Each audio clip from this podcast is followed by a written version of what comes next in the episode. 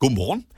Ole, han spiser rødt oksekød til jul. Jeg skal til Spanien, hvor de har nogle helt andre traditioner. Der handler det meget om fisk. Men det kan man sige, det er jo bare maden. Hvad gør man, hvis man ender i en situation omkring julen, hvor det der med at kombinere forskellige traditioner, det er ikke rigtig går op i en højere enhed?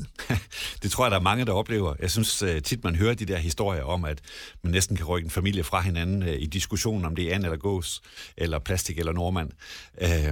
Og det, der er vigtigt at huske, det er, at især når det er jul, altså nu, det er jo nu, vi skal tænke på, at det ikke handler om at få ret og om at vinde og alt det her, men om at være den bedste version af sig selv. Det er, jamen, jo, det, det, er jo det, julen handler om. Jamen, ikke? Julen er jo traditioner. Du kan jo ikke bare komme og så bare opgive dine traditioner for, for fredens skyld. Det kan man jo ikke. Nej, men vi kan vise, at vi holder af hinanden, Ole. Æh, så selvom du rigtig gerne vil have oksesteg, og jeg hellere vil have and, så kan vi jo bruge det som en perfekt lejlighed til at vise, at uh, vi respekterer hinanden, og at, uh, at vi rent faktisk også skal få en god jul.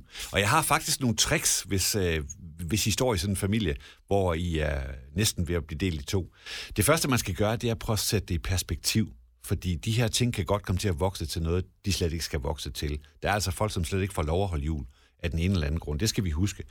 Og så skal vi være taknemmelige, og så prøve at fokusere på det der, der gør andre glade. Så hvis jeg skal holde jul med dig, Ole, så kunne det jo være, at jeg bare skulle prøve at være nysgerrig og sige, det lyder sjovt, det der med oksesteg. Kan man holde juleaften med sådan en? Og det siger du jo, man kan. Mm-hmm. Og når man har den tilgang til det, jamen, så tror jeg faktisk, at julen bliver bedre end nogensinde.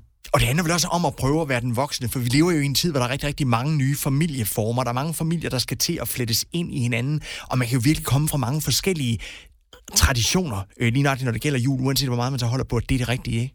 Jo, og, og, og der er jo også en gang imellem brug for, at vi starter nogle nye traditioner. Man kunne jo for eksempel invitere nogen med, som ikke havde nogen at holde jul med, eller springe gaverne over, eller gøre nogle nye ting og prøve at se, om det var bedre.